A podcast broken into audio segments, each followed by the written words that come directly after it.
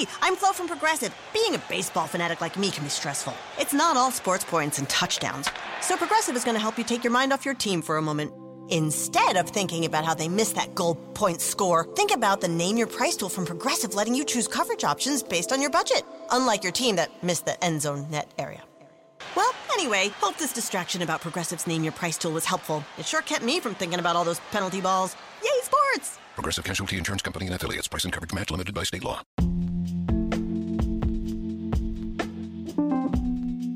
Amore e buona energia, letteralmente Radio Yoga Network.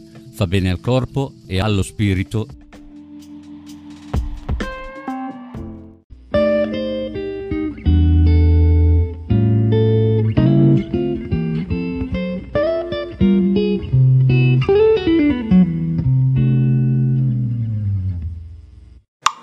Passeggiando con Ramananda.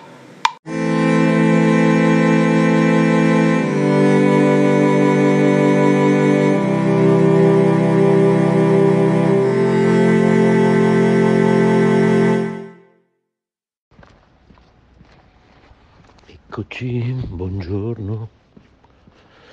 Allora io sto percorrendo la mia amata via Vesella, di cui ti ho già parlato altre volte.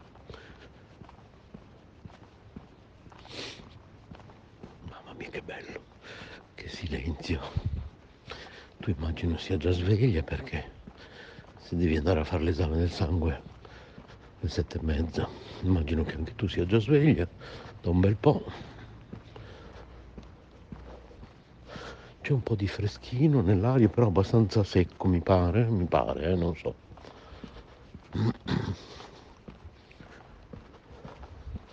Ma insomma, umidità ce n'è.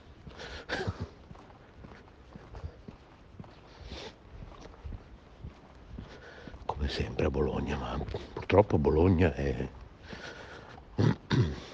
è così, sia d'inverno che d'estate. Il problema è la troppa umidità. Comunque stamattina è abbastanza secco, ecco, per essere Bologna è abbastanza secco. Ho ascoltato i tuoi audio di ieri e, e niente, quindi da oggi hai, hai un po' di giorni con del tempo a disposizione, così fai un po' tutte quelle cose. Eh, insomma, io anche ho un weekend un po' più lungo perché questa settimana avendo lavorato di mattina, eh, oggi quando finisco di lavorare poi ricomincio lunedì pomeriggio, praticamente come se stessi a casa tre giorni anziché due, come ormai hai imparato a memoria, che ormai conosci i miei, i miei turni eccetera, quindi poi oggi pomeriggio bisogna che trovo la forza di andare a fare la spesa. Il problema è che appena arrivo a casa, prima c'è da affrontare una marea di roba. Devo fare almeno una lavastoviglie minimo, non posso uscire di casa così, perché quando rientrerò per il pranzo sporcherò ulteriori cose ovviamente. E già ho visto la montagna stamattina, mamma mia. Quindi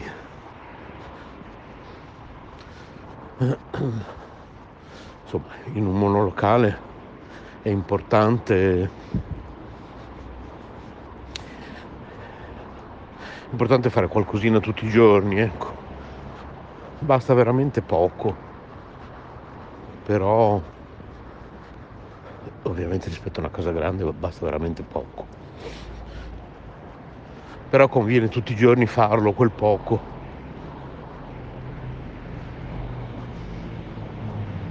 Ecco, è arrivato un camion gigante che sta consegnando al mio tanto amato Aldi. Yeah.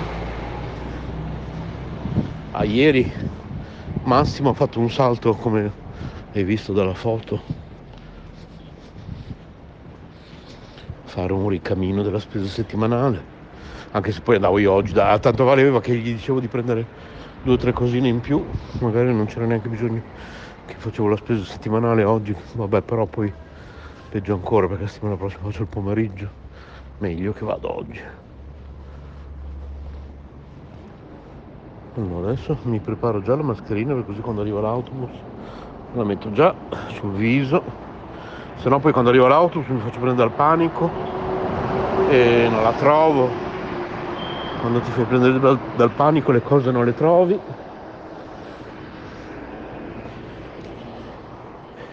E quindi stavo dicendo che ieri mi ha portato a casa delle cose che mancavano da molte settimane così tante che ormai si potrebbe quasi dire che forse sono dei mesi, da molte settimane. Ad esempio le mie caramelle preferite, dure, senza zucchero, uno scatolino che metti in tasca comodamente e dentro ci sono queste caramelle senza zucchero. Che io da quando ho smesso di fumare non che sia un sostituto della sigaretta però comunque io ho bisogno di ogni tanto di mangiare una di queste caramelle, quindi devono essere senza zucchero perché in realtà adesso ne consumo poche veramente, però all'inizio quando avevo smesso di fumare ne consumavo veramente tante, quindi se fossero state con lo zucchero mi sarei distrutto i denti in un anno. cioè sì, va bene, hai smesso di fumare, ma adesso sei senza denti. Oltre che ingrassato naturalmente, perché fumavo quasi due pacchetti al giorno. Figurati. eh, pazienza, preferisco essere ingrassato ma aver smesso di fumare.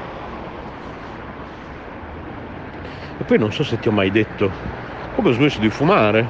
Adesso lo racconto così eventualmente quest'audio lo possiamo mettere anche in radio se vuoi. E, um, ho letto un libro semplicemente, non so se te l'avevo già raccontato, di Ellen Carr, un certo Ellen Carr, che poi nonostante tutto alla fine è morto di cancro ai polmoni, credo. Beh, eh, la gente c'ha un bel da... perché magari quelli che usano questo punto come un punto di critica nei suoi confronti dimentica che magari se lui non avesse smesso di fumare avrebbe, sarebbe morto dieci anni prima. cioè, quindi magari ha vissuto comunque dieci anni in più, perché comunque lei è stato tanti anni un fumatore, a un certo punto ha sviluppato questo metodo, ha smesso lui per primo con questo metodo di, di fumare e poi più che un percorso, più che un metodo, dovrebbe essere chiamato un percorso, quindi non so se vuoi, se conosci qualcuno che fuma in casa, mi sa che non fumate nessuno di voi, però se conosci qualcuno in casa che, eh, cioè fuori di casa tua, parenti o amici che vogliono smettere di fumare, se vogliono provare, c'è questo libro, si chiama È facile smettere di fumare se sai come farlo. Allora, io non è un libro magico, però c'è una certa ritualità che va, ehm, che va seguita. Allora, sai che io sono tutto tecnologico, i libri li leggo tutti su Kindle. Eh, quindi ormai non, non compro più libri cartacei da anni. Poi durante il trasloco da, da bilocale a monolocale, già era piccola quella casa perché alla fine, ripeto, era un monolocale anche quello, solo che era un, cioè, era un bilocale per modo di dire, un monolocale lungo e stretto diviso in due da un bagno, l'ho già detto mille volte, lo ripeto. Alla fine cosa sarà stato? Due metri quadrati in più di quello attuale. Comunque, al di là di ciò, abbiamo eliminato ancora più libri adesso ci siamo trasferiti in questo nuovo monolocale e quindi sono rimasti veramente sono sopravvissuti veramente ben pochi libri cartacei. Tutti gli altri li ho tutti ritrovati in versione digitale. Leggo su ebook i libri e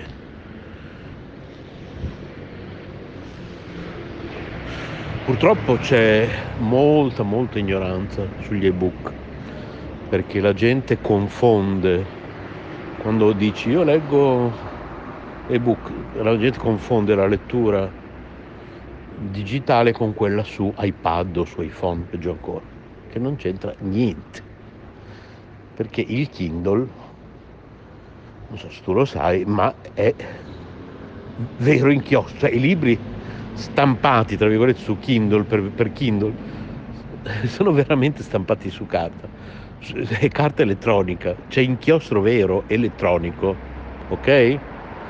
Cioè il meccanismo che io non ti so spiegare, poi uno se vuole va su Wikipedia e lo, lo approfondisci, ci sono tanti video su YouTube che ti spiegano come è fatto la, la, la tecnologia e-ink, è vero inchiostro elettronico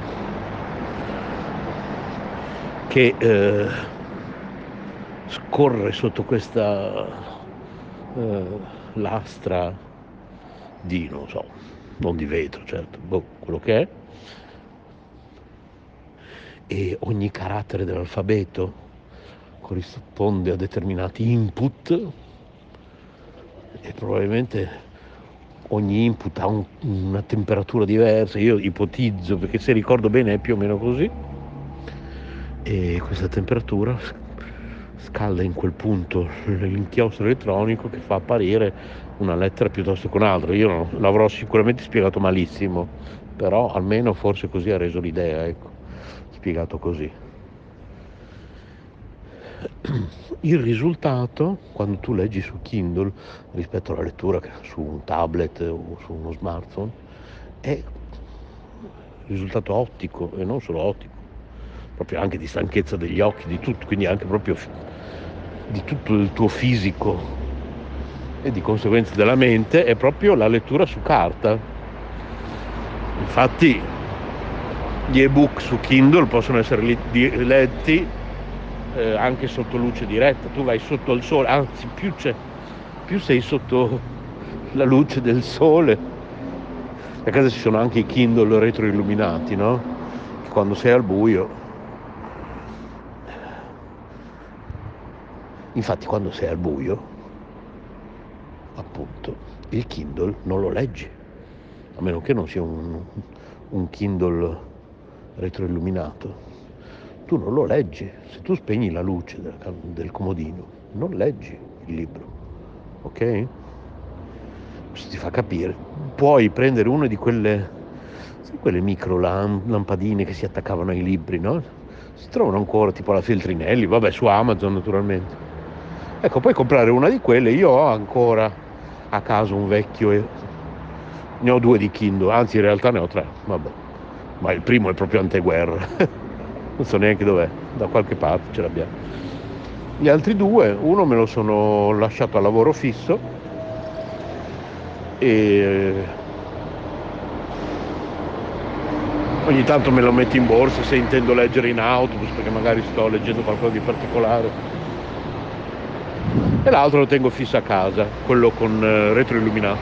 Quello che ho a lavoro non è retroilluminato, quindi un modello costa un po' di meno, un modello base se tu sei in una stanza buia non, non vedi il libro, non vedi niente. Devi usare una lampadina per illuminarlo proprio come un libro. E se tu vai sotto la luce diretta del sole, più sole c'è, più vedi benissimo la, la, la pagina del libro, appunto, perché è carta, è carta elettronica, è inchiostro, è inchiostro elettronico.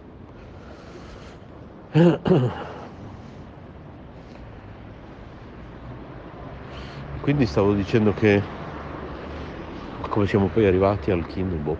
vabbè Aldi ieri eh, aveva un sacco di evidentemente hanno strariempito il supermercato. Proprio pieno di roba. Ma io l'avevo già notato già da un po' di giorni che anche un paio di settimane che ho notato che non manca più niente che è tornato un po' tutto quest'estate sono stati dei momenti in cui diverse cose mancavano.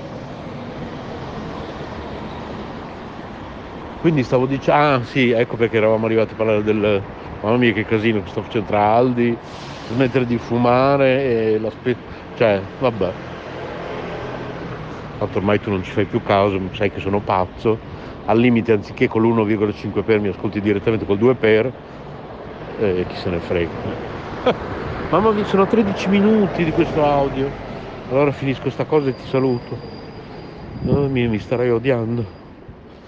E praticamente questo libro non deve essere digitale, deve essere cartaceo. non te lo devono regalare, possibilmente non lo devi comprare su Amazon, devi fare fatica, devi andare in libreria, comprarlo, se non c'è ordinarlo, aspettare che arrivi, tornare in libreria, prenderlo, insomma ci vuole un po' di, di ritualistica intorno all'acquisto di questo libro. Deve essere veramente una cosa che tu provi a te stesso che veramente vuoi, ok? Devi uscire di casa, devi andare in una libreria fisica, tutte cose che io non faccio mai, però eccezionalmente per questa cosa, queste cose vanno fatte. Di andare in libreria fisicamente, tu di persona, non devi mandare nessuno, devi comprarlo, se non c'è devi ordinarlo quando loro ti dicono di tornare, torni, lo compri, lo paghi, te lo porti a casa, ok? E poi devi iniziare a leggerlo solo quando sei pronto. Anche se lo tieni lì sul comodino per mesi. Devi sapere che quando inizi a leggerlo inizia il processo. Poi quando inizi a leggerlo non devi per forza smettere di, legger- di, di finire di leggerlo in un giorno. Ci puoi mettere anche dei mesi perché tu devi sapere che quando finirai di leggere quel libro smetterai di fumare. Quindi prenditi tutto il tempo. Ecco è arrivato l'auto. Ok. 15 minuti, se lo ascolti col 2 per 7 minuti e mezzo. Un bacione grande grande, a dopo.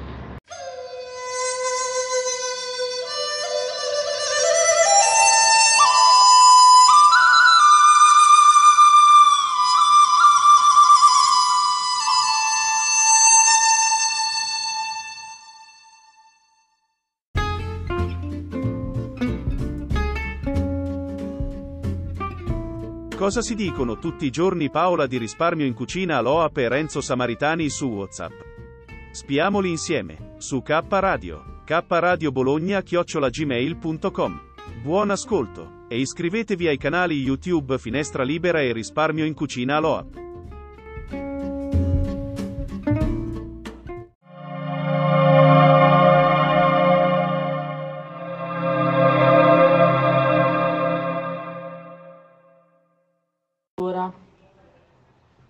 Praticamente, io come sempre ti ringrazio per i commenti carini, per i messaggi carini. Allora, all'epoca io quando ho finito, anzi parliamo da prima, partiamo da prima. Io ho iniziato la scuola, io andavo benissimo alle elementari e alle medie. Tant'è vero che la maestra, la- le mie professoresse, sia delle elementari che delle medie, dicevano a mia mamma, sapendo che mia mamma, ahimè, lavorava tanto, mia mamma ha sempre lavorato tantissimo, si è sempre spaccata la schiena. Faceva alle volte anche due o tre lavori per colpa di mio padre, ma questa è un'altra storia che già sai. E, e quindi le dicevano, signora, vada a casa a riposarsi, non c'è bisogno che viene qua. Tanto Paola è brava, è una bambina che comunque è una ragazzina alle medie che comunque sa il fatto suo, è in grado comunque di eh, ragionare, non ha bisogno di nessuno che le stia dietro, no? E quindi mia mamma su di me sapeva che tranquillamente, anche se non andavo a scuola, a sentire le insegnanti non era un problema. E questa cosa credo che me la rinfaccerà a vita praticamente. Già me la rinfaccio ogni volta che ne parliamo. E ti ho detto tutto. Cosa che non è stata con le mie sorelle. Le mie sorelle, scusa il rumore della lavatrice, entrambe sono volute andare all'università, ma non avevano le competenze comunque che avevo io, nel senso le mie sorelle molto probabilmente entrambe sono dislessiche, discalcule entrambe, da cui deriva probabilmente la genetica per Mario, ok? E eh... oh no, te l'avevo detto che io avrei fatto questa fine. Aspetta che vieni con me a prendere il detersivo, lo sapevo io. Vabbè. E niente, praticamente eh, entrambe prendiamo questo ambres ambres entrambe sono volute andare per forza all'università perché loro dovevano andare all'università. Mia mamma gli ha detto siete coscienti del fatto che se andate all'università non mi dovete far buttare i soldi? Sì, sì, sì, sì, sì, sì, sì, sì. Ma tu dirai, se hai due sorelle più piccole, cosa c'entra? Potevi andare all'università anche tu. C'entra, perché io purtroppo all'età, spero si senta bene, all'età di 14 anni ho iniziato ad avere problemi di forti, di ansia, ma molto forti. E questi problemi hanno inficiato tantissimo su quella che era la, il rendimento scolastico, ok? Il mio problema essenzialmente era quello che non mi, non mi accettavo per come ero fisicamente. Non mi sono mai accettata. Ed è un grosso problema. Ed è un problema che non dovrebbe avere nessun ragazzo. Io sono sempre stata cicciottella. Tranne dai 14 più o meno. Dai 14, no, ho iniziato a 14 anni.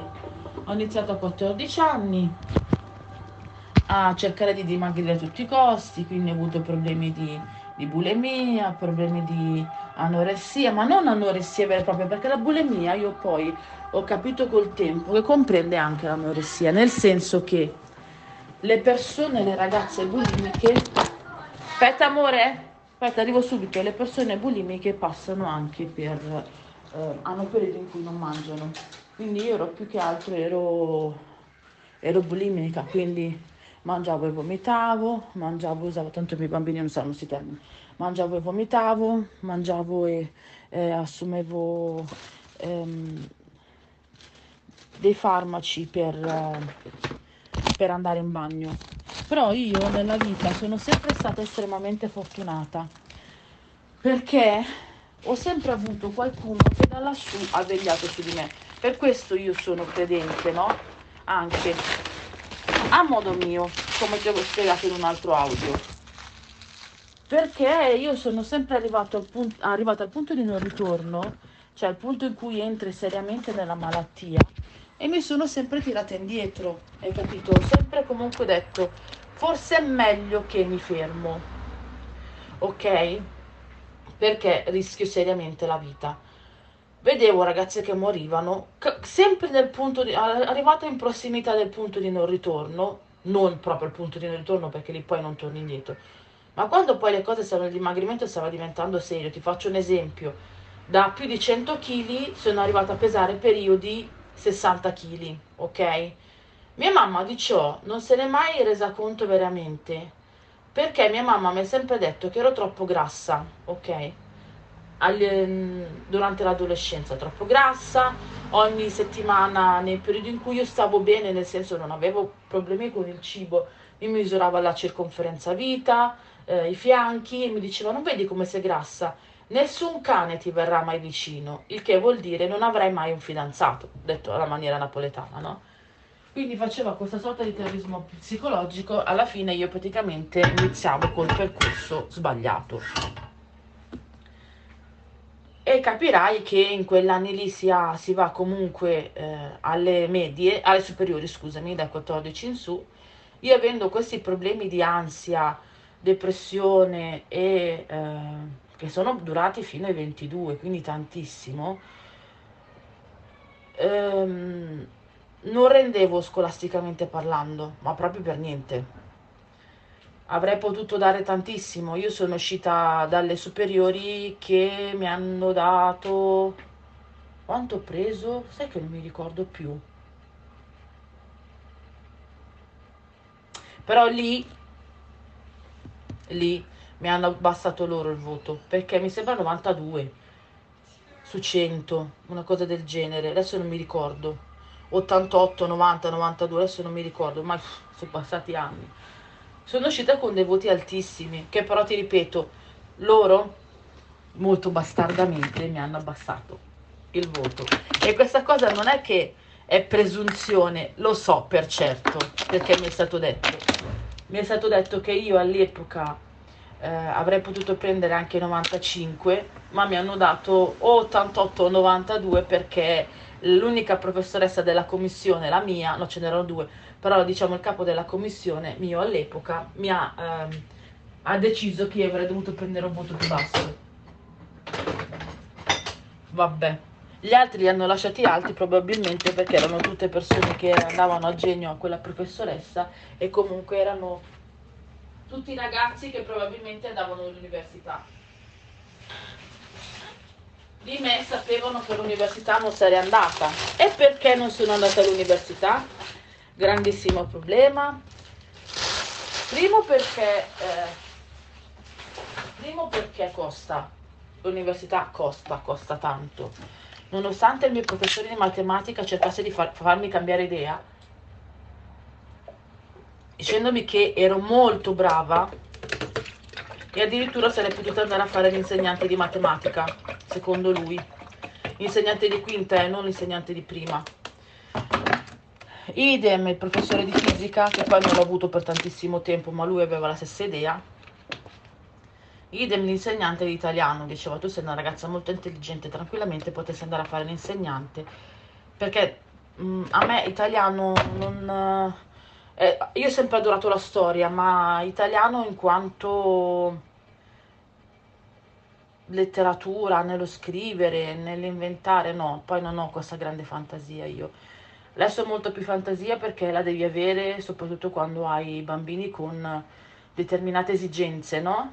Quindi devi avere fantasia soprattutto ormai per i bambini moderni perché sono perennemente attaccati al PC o al cellulare quindi io praticamente entrando in un tunnel della depressione, i primi due anni, il primo anno al liceo scientifico che ho fatto perché volevo fare computer, io ho scelto quella scuola perché volevo fare computer.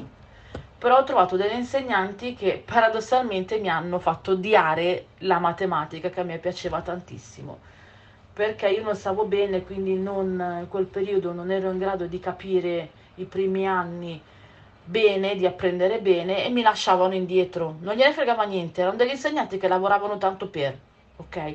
Io ho sempre adorato il disegno, sempre. Volevo andare a fare invece del liceo scientifico l'Accademia delle Belle Arti, perché io ho sempre adorato disegnare. E la risposta di mia mamma per poi andare a fare archeologia, perché io volevo diventare archeologa. Il, il lavoro della mia vita era fare l'archeologa. E mia, la risposta di mia mamma fu, cosa devi andare a fare tu? Ma cos'è archeologia? Che è sta roba? Testuali parole. Ma se poi guadagni solo se trovi uno scavo, cosa vai a fare? La morte di fame per tutta la tua vita? Riassumendo, stroncata in pieno. La scuola la pago io e quindi tu fai quello che dico io. Quindi quando le ho detto vabbè vado a fare lo scientifico, almeno magari posso imparare qualcosa di computer, lei è contenta perché lo scientifico, il liceo, nessuno dei nipoti era andato a fare il liceo. E quindi lei si voleva ehm, fare bella, mi veniva l'italiano, perché ogni tanto chiedo scusa ma mi viene il gergo napoletano, non mi viene la parola in italiano, quindi ci penso e faccio un po' fatica e ormai dopo anni a sentire solo napoletano in casa capisci che, che io adoro tra l'altro ed è stato un grosso errore da mia mamma non avermi insegnato a parlare l'italiano. Sbagliatissimo. È un consiglio che do sempre a tutte le mamme date le vostre origini ai vostri figli perché le origini sono il nostro passato. Se si perdono le origini secondo me è una delle cose più brutte che può accadere al, um, alle generazioni che verranno, perché non sanno da dove vengono. Sbagliato. E quindi l'Accademia di Belle Arti non se ne parlava perché non portava da nessuna parte, invece il liceo scientifico almeno ti riempiva la bocca, no? Ti faceva bella verso le, le, tue sorelle e i tuoi fratelli che tua figlia facesse il liceo scientifico, visto che i miei cugini sono un po' caproni, nel senso che non gliene frega niente di studiare a nessuno, chi si è fermato alla terza media, chi ha finito il liceo, il, um, le superiori a calci nel sedere, però io in quel periodo stavo male. Quindi il primo anno sono stata bocciata, il secondo anno sono stata promossa per grazia ricevuta e il terzo anno mi hanno bocciato, pur consapevoli del fatto che io avrei cambiato scuola. Non gliene è fregato una ceppaleppa e mi hanno, um, mi hanno bocciato. Io nel frattempo tutta l'estate ho studiato per diventare, perché mia mamma mi ha detto, mi ha rotto le scatole, o vai a studiare o vai a lavorare. Sinceramente non avevo voglia di andare a lavorare e di conseguenza eh, poi mia mamma se avessi detto andavo a lavorare credo che mi avrebbe murata viva in casa, presumo, perché lei diceva sempre con la tua intelligenza mi hai fatto buttare via tre anni. Vabbè. E mm, quindi alla fine sono entrata all'interno di quella che è la l'Ipsia, quindi un uh, scandalo, più che altro vergogna da un liceo, sei passata a un'Ipsia. Vabbè. Mm, e quindi sono, ho finito la scuola come odontotecnico, quindi operatore sociosanitario nel nella mansione di odontotecnico che attualmente non era abilitato per eh, aiutare il dentista nel senso che non poteva manualmente quello detto che volgarmente mettere le mani in bocca al paziente. Cioè l'odontotecnico male che, bene che gli andava poteva fare l'assistente alla poltrona cioè passare gli strumenti al dentista. Stop. Più di questo non poteva fare e in laboratorio produrre quello che veniva messo all'interno della bocca, protesi grandi, medie, piccole, parziali, totali, quello, qualunque cosa sia. Non potevo operare all'interno della bocca.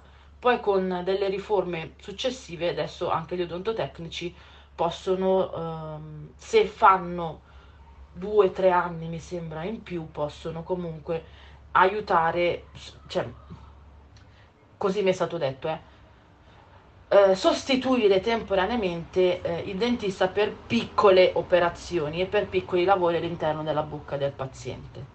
Così mi è stato detto dopo anni che l'avevo fatto io. E io ho finito eh, l'Ipsia con ottimi voti, io ero odiata dalla classe intera perché in chimica andavo benissimo, materia difficilissima, in tutte le materie eh, scientifiche andavo benissimo, ma anche nelle materie comunque letterali andavo molto bene. Ero la classica secchiona e avevo perennemente a ginnastica, eh, come si chiama, il, ehm, la giustificazione.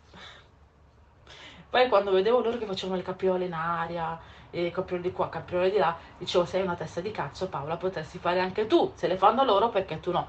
Ma era più forte la pigrizia che il resto e, e quindi io praticamente studiavo mentre loro si esercitavano e venivo interrogata sulla base quella teorica dell'esercizio. Come tutti i secchioni, i nerd, quelli dei, dei film, i nerd, i classici nerd. E niente, quindi questo è stato il tutto. E... Ah, che poi tra l'altro mi hanno abbassato anche il voto perché... Oddio, 16 minuti, meno male che esiste il 2 per eh, mi hanno abbassato anche il voto finale perché la mia professoressa di chimica, che era la preside della um, commissione d'esame, era quella che mi odiava all'epoca più di tutte. Perché fa, eh, ti faccio vedere una scena, c'è comunque la professoressa che insegna, no? E su 20 alunni capre che capivamo chimica eravamo in due le altre non capivano niente, ma non perché non avessero le capacità di... Alcuni sì, perché alcuni si fumavano le canne, usa, facevano uso di droghe, anche in classe, poi l'ho scoperto. Cioè io non mi sono mai accorta di niente, perché ero davanti e non mi sono mai accorta di niente. Poi col tempo mi ha detto, ma scusa, ma te non ti sei mai accorta che quello si faceva eh, la striscia di cocaina, fumava? No, cioè io sono davanti, ascolto l'insegnante. Non è che sto qui per fare picnic, eh. E ehm, e quindi loro invece di andare a chiedere alla professoressa chiedevano a me per la vergogna semplice di dire non ho capito. Ed è una cosa su cui sto ribattendo su mio figlio. Se tu non capisci qualcosa, La maestra è lì apposta per insegnarti. Non capisci in questo modo? Te lo rispiega, non capisci, si trova un'altra soluzione per capirlo. Invece parti dal presupposto che tanti di loro non sapevano manco le basi e quindi quando poi vai nel momento della cosa avanzata, se non sei la base, non puoi capire la cosa avanzata, no? E quindi venivano a dare spiegazioni. Quindi dovevi partire dall'antefatto, cioè dovevi partire da, dalle basi e rispiegargli le basi e la professoressa di chimica si incacchiava proprio. Cioè, non ti dico, era arrivata al punto che io facevo il compito di chimica fuori dalla porta. Così non puoi dare suggerimento a nessuno. E quando finiva mi dava compiti in più. Così non, do, non dai suggerimento a nessuno. Quindi quando poi c'è stato il momento da fare la... Mm, poi ha preso il ritmo anche il professore di matematica, sbattuta con la faccia contro la lavagna. Eh, vabbè, così non dai suggerimento a nessuno. E, mm, e alla fine praticamente quando è stato il momento di darmi il voto in automatico la professoressa mi ha dato il voto più basso perché si è vendicata degli anni precedenti. Non mia mamma poi alla fine mi disse o te o tua sorella all'università visto che io già ero molto provata mentalmente dalla mia depressione mia sorella insisteva tantissimo per andare a fare filosofia, che poi ha fatto forse un anno e mezzo e poi non ha fatto più. E gli ho detto: Senti, vai tu, io non sono così convinta di voler fare l'università. E mia mamma, sta cosa me la rifaccerà, credo, finché sarà in vita, perché mi ha sempre detto: Mi hai fatto spendere i soldi dell'università per tua sorella, che è una capra. Poverina mia sorella che lei lo sapeva che andava a finire così, ma ha fatto buttare via i soldi per niente, quando tu potevi andare a fare tanto. Ma io questa cosa non te la perdonerò mai.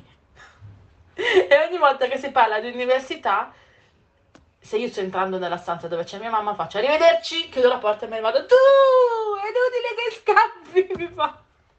Tu. E vabbè. All'università si può andare anche fino a 100 anni. Anche a Rocco gliel'ha detto lei. Paola poteva andare all'università, aveva grandi potenzialità, invece cosa fa? La cassiera dentro il supermercato.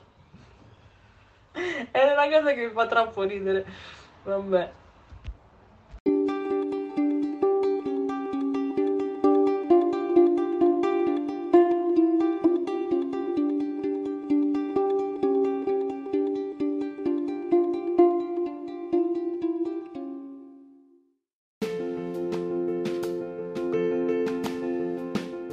Emozioni e forti vibrazioni. Ascoltaci in diretta su www.letteralmente.info. K Radio è sempre con te.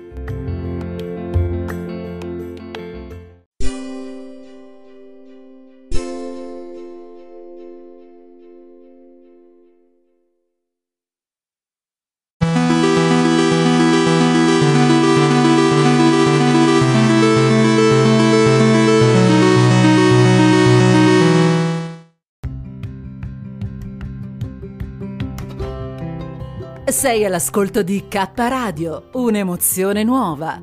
www.letteralmente.info. Dal passato un nuovo presente. K Radio Bologna chiocciolagmail.com